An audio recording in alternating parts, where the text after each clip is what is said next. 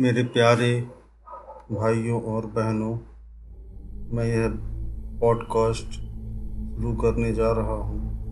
आज हम चर्चा करेंगे कि तुलसीदास जी ने रामचरित मानस में ये क्यों लिखा कि ढोल ढोल गवार, शूद्र पशु नारी, सकल ताड़ना के अधिकारी?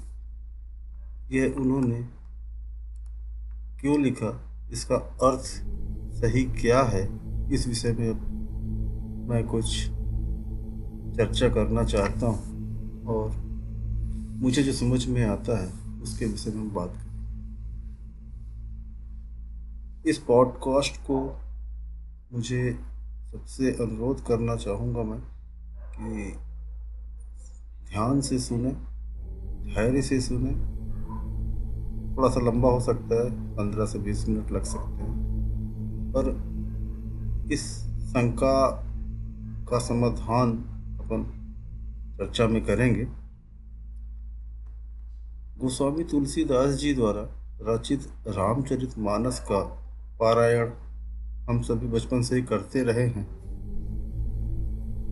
और सभी आजकल अपन आए दिन समाचार पत्रों में, न्यूज़ में, मीडिया, टेलीविज़न, पता नहीं, लोकल चर्चाओं में सुनते रहे हैं कि तुलसीदास जी ने ये क्यों लिखा? इस पर सवाल उठाते रहे हैं। लोग उठाते हैं। तो अपन आगे बढ़ते हैं। इस शंकाओं को लेकर दलित संगठन, महिला संगठन तभी कभी मानव अधिकार संगठन भी अपना विरोध प्रकट करते रहे हैं।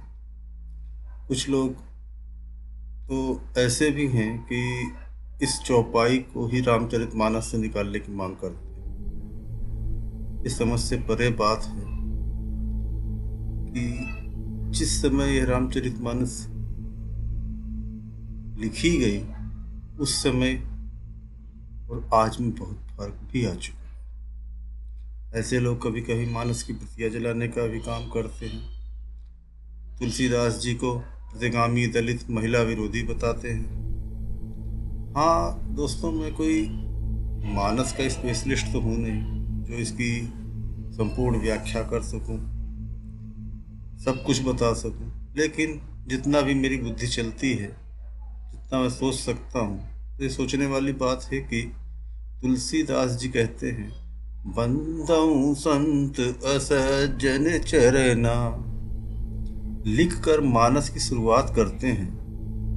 बंदऊ सीता राम पद जिन्हें परम प्रिय खिन सीता जी राम जी के चरणों की वंदना करने वाले विनय पत्रिका में श्री सीता जी की स्तुति करते हुए सीता जी को, हे माता तथा हे जगजननी जानकी जी कहने वाले, कैसे समस्त शूद्र तथा स्त्री को पिटाई का पात्र मान सकते हैं, आप सोच सकते हैं?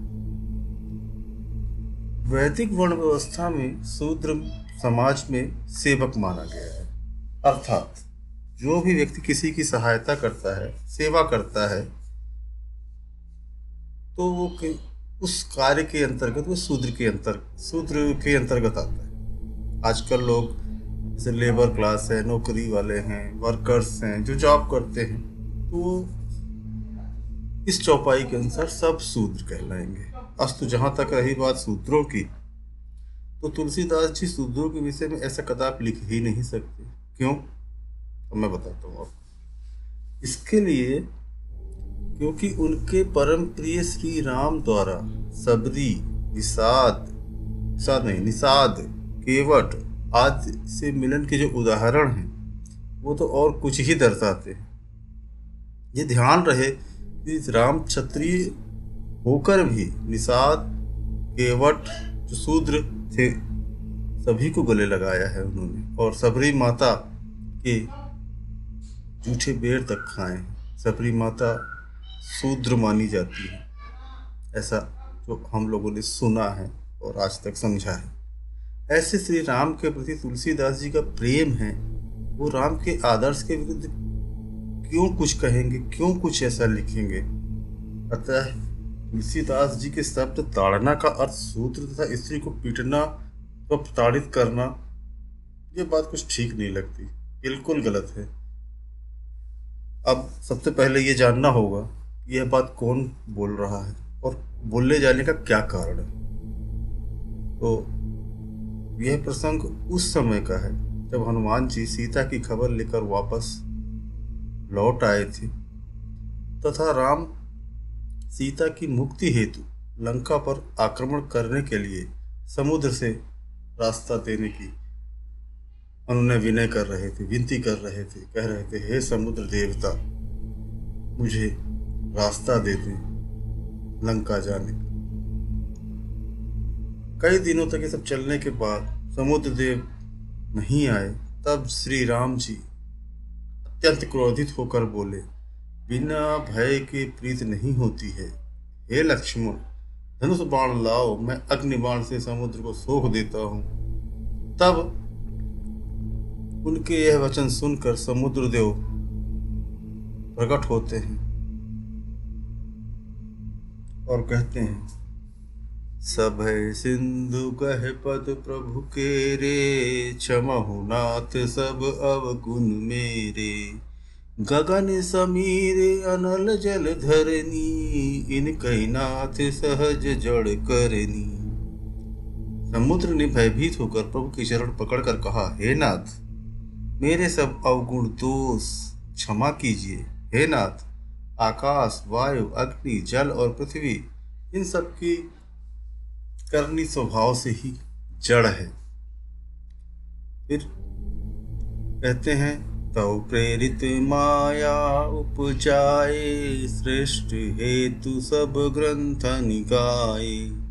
प्रभु आय सुजे ही कह जस अहई सोते ही भांति रहे सुख लहई आपकी प्रेरणा से माया ने इन्हें सृष्टि के लिए उत्पन्न किया है। सभी ग्रंथों ने यही गाया है, जिसके लिए स्वामी की जैसी आज्ञा है, वह उसी प्रकार से रहने में सुख पाता है। फिर समुद्र देवता कहते हैं, प्रभु भल कीन मोहि सिख दीनी, मर जादा पुन तुम्हेरी कीनी। ढोल गवार सूत्र पशु नारी, सकल ताड़ना के अधिकारी। अर्थात प्रभु ने अच्छा किया जो मुझे शिक्षा दी, किंतु मर्यादा जो जीवों का स्वभाव भी आपकी ही बनाई हुई है। ढोल गंवार शूद्र, पशु और स्त्री, ये सब दंड के अधिकारी हैं। ऐसा, हालाँकि ऐसा अज्ञानी लोग अर्थ लगाते हैं। फिर समुद्र देवता कहते हैं, प्रताप, में जाब सुखाई उतरी कटकु मोरी बढ़ाई। प्रभु अज्ञा पेल सुत गाई करे सो बेक जो तुम ही सुहाई।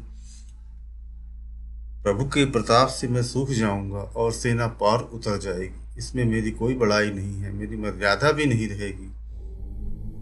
तथापि प्रभु की आज्ञा अपेल है, अर्थात आपकी उल्लंघन, आपकी आज्ञा का उल्लंघन हो ही नहीं सकता। ऐसा वेद गाते हैं, अब आपको जो अच्छा लगे, मैं तुरंत वही करूँ। अब जरा सोचिए, अगर हम अज्ञानियों के अर्थ को सही भी मान लें तो यह बात तो समुद्र कह रहा है।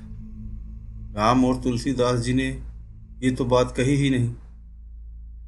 तुलसीदास जी ने केवल समुद्र देव के बात को लिखा है। तो ऐसे अभिमानी समुद्र देव की बात का बुरा किसी को नहीं मानना चाहिए। इंद्र अहिल्या में आसक्त हो गया। यह सब देवताओं का हल किसी से छुपा नहीं है। और वैसे भी देवता भगवान तो होते नहीं हैं। देवता और भगवान में ज़मीन आसमान का अंतर है। इस विषय पर अपन अलग से चर्चा करेंगे देवता और भगवान में ज़मीन आसमान का अंतर कैसे है। अब चलिए आगे बढ़ते हैं। हम लोग अधिक पुण्य कर लो तो देवता बनते हैं कुछ दिन के लिए, और फिर वो देवता की सीट हमसे छीन कर जो हमसे अधिक पुण्य करता है उसको मिल जाती है। अगर यह भी मान लें कि तुलसीदास जी ने ऐसे गलत वचन का समर्थन कर रहे हैं तो फिर वही तुलसीदास जी ऐसा क्यों कहते हैं? अनुज बधु भगिनी सुत नारी सुनसठ कन्या समय चारी। इन्हीं कुदृष्टि बिलोई की जोई, ताही बधे कछु पाप न होई। इसका अर्थ यह श्री राम जी कहते हैं, हे मूर्ख, बाली बाली को बोल रहे हैं, सुन, छोटे भाई की स्त्री बहन, पुत्र की स्त्री और कन्या ये चारों समान हैं। इनको जो कोई बुरी दृष्टि से देखता है, उसे मारने में कुछ भी पाप नहीं होता। श्री राम ने यह बात क्रोध में आके कही है। अतः अब आप लोग किसी को मारने मत लगिएगा। भरत कौशल्य संवाद में भरत जी कहते हैं जी अग मातु पिता सुत मारे गाय गोठ महिसुरपुर चारे। जे अगतिय बालक बध कीने, मीत महीपति माहुर दीने। जे पातक उपपातक अहि करम बचन मन भाव कवि कही। ते पातक मुहि हो विधाता, जो यह मुहि जो यह हो मोर मत गाता। भावार्थ, इसका ये है, भरत जी बोल रहे हैं, जो पाप माता, पिता और पुत्र के मारने से होते हैं और जो गौशाला और ब्राह्मणों के नगर जलाने से होते हैं, जो पाप स्त्री और बालक की हत्या करने से होते हैं और जो मित्र और राजा को जहर देने से होते हैं, कर्म, वचन और मन से होने वाले जितने पातक और उपपातक अर्थात जो छोटे बड़े पाप हैं जिनको कभी लोग कहते हैं, हे विधाता, यदि इस काम में मेरा मत हो तो हे माता, वे सब पाप मुझे लगे। यहाँ भरत जी कह रहे हैं, जो पाप स्त्री और बालक की हत्या करने से होते हैं, वो पाप उन्हें लग जाएँ अगर उन्होंने राम को हटाकर स्वयं राजा बनने की इच्छा की हो तो। तुम ही छाड़ी गति दूसर ही नाही। राम बसहु तिनके मन माही। जननी समझान ही पर नारी। धन पराव बिसते बिस भारी। इसका भावार्थ ये है, वाल्मीकि जी कहते हैं, आपको छोड़कर जिनके दूसरे कोई गति अर्थात आश्रय नहीं है, हे राम जी, आपके आप उनके मन में बसिए। जो पराई स्त्री को जन्म देली माता के समान जानते हैं और पराया धन जिन्हें विष से भी भारी विष है। पराई स्त्री को माता मैंने वाले राम के मन में बसे, ऐसा कर स्त्री का सम्मान तो किया जा रहा है। यह सब रामचरित मानस में मिलता है। अतः तुलसीदास जी स्त्री विरोधी नहीं थे, यह तो यहाँ स्पष्ट हो चुका इतिहास में हमने देखा है, हमने सुना है, देखा तो नहीं है, सुना है। मुगलों, अंग्रेज़ों ने शासन किया था। उन्हें कई कई उल्टी सीधी बातें धर्म ग्रंथों में लिखी हैं। इसलिए जो तुलसीदास जी सती तथा सीता को माँ मानते हो, उनकी सोच ऐसी हो ही नहीं सकती। अगर अब तक के सभी प्रमाण तथा तर्क को गलत भी मान लीजिए तो भी एक उदाहरण लाकर बता दीजिए, जिसमें किसी भी सुख दुख के अवसर पर राम सीता को मार रहे हैं। ऐसा एक भी उदाहरण आपको ना तो रामायण में, न रामचरितमानस में मिलेगा, बल्कि इसके विपरीत राम सीता की बात मानकर हिरण के पीछे जाते हैं। जरा सोचिए, तुलसीदास जी श्री राम के तो श्री राम के आदर्श को भी मानते तो फिर उनके आदर्श के विपरीत जाकर स्त्री को मारने की बात का समर्थन क्यों करेंगे? बिल्कुल नहीं, हो ही नहीं सकता। आप तो समझ ही गए तो अब इसका सही अर्थ क्या है?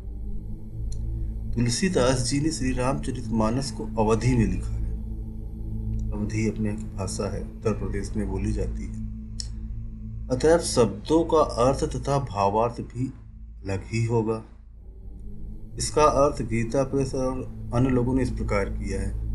प्रभु भल की मोहि सक दीनी, मर ज़्यादा पुन तुम्हारी कीनी। ढोल गवार सूत्र पशु नारी, सकल ताड़ना के अधिकारी।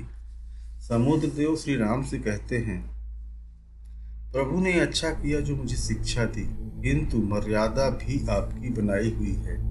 ढोल, गवार, सूद, पशु और स्त्री, ये सब शिक्षा के अधिकारी। इसका अगर भावार्थ किया जाए तो यह निकलता है कि ढोल, गवार शूद्र पशु और स्त्री के स्वामी को ज्ञान देना आवश्यक है। हम आत्मा हैं और यह हमारा शरीर है। यह शरीर में आत्मा है, इसलिए यह चेतन है और इसमें मन, बुद्धि है, जिसके द्वारा यह शरीर चलता है। अतः मन, बुद्धि को भी शरीर का स्वामी कहा जाता है। इसलिए यहाँ पर अर्थ यह होता है कि ढोल के स्वामी को यह ज्ञान हो कि कैसे ढोलक बजाना है। गवार शरीर के स्वामी को यह ज्ञान हो कि कैसे जीवन वेदानुसार जीना है, जो वेदों में लिखा है, उसके अनुसार जीना है। शूद्र शरीर के स्वामी को यह ज्ञान कैसे हो कि सेवा करनी पशु को भी अभ्यास कई चीज़ों को कराया जाता है, जैसे बैल को खेत की जुताई के वक्त सीधे चलना है। तथा तो स्त्री शरीर के स्वामी को यह ज्ञान कैसे हो कि समाज में कैसे रहना यह ज्ञान देना आवश्यक है। ऐसा गीता प्रेस के भावार्थ के अनुसार हमारा भाष्य है, अगर भाषा में गलत भी हुआ तो इस पर ध्यान नहीं देना चाहिए, क्योंकि यह बात एक अभिमानी समुद्र देवता कह रहे हैं। और देवता तथा भगवान में बहुत अंतर होता है। अब अगले पॉडकास्ट में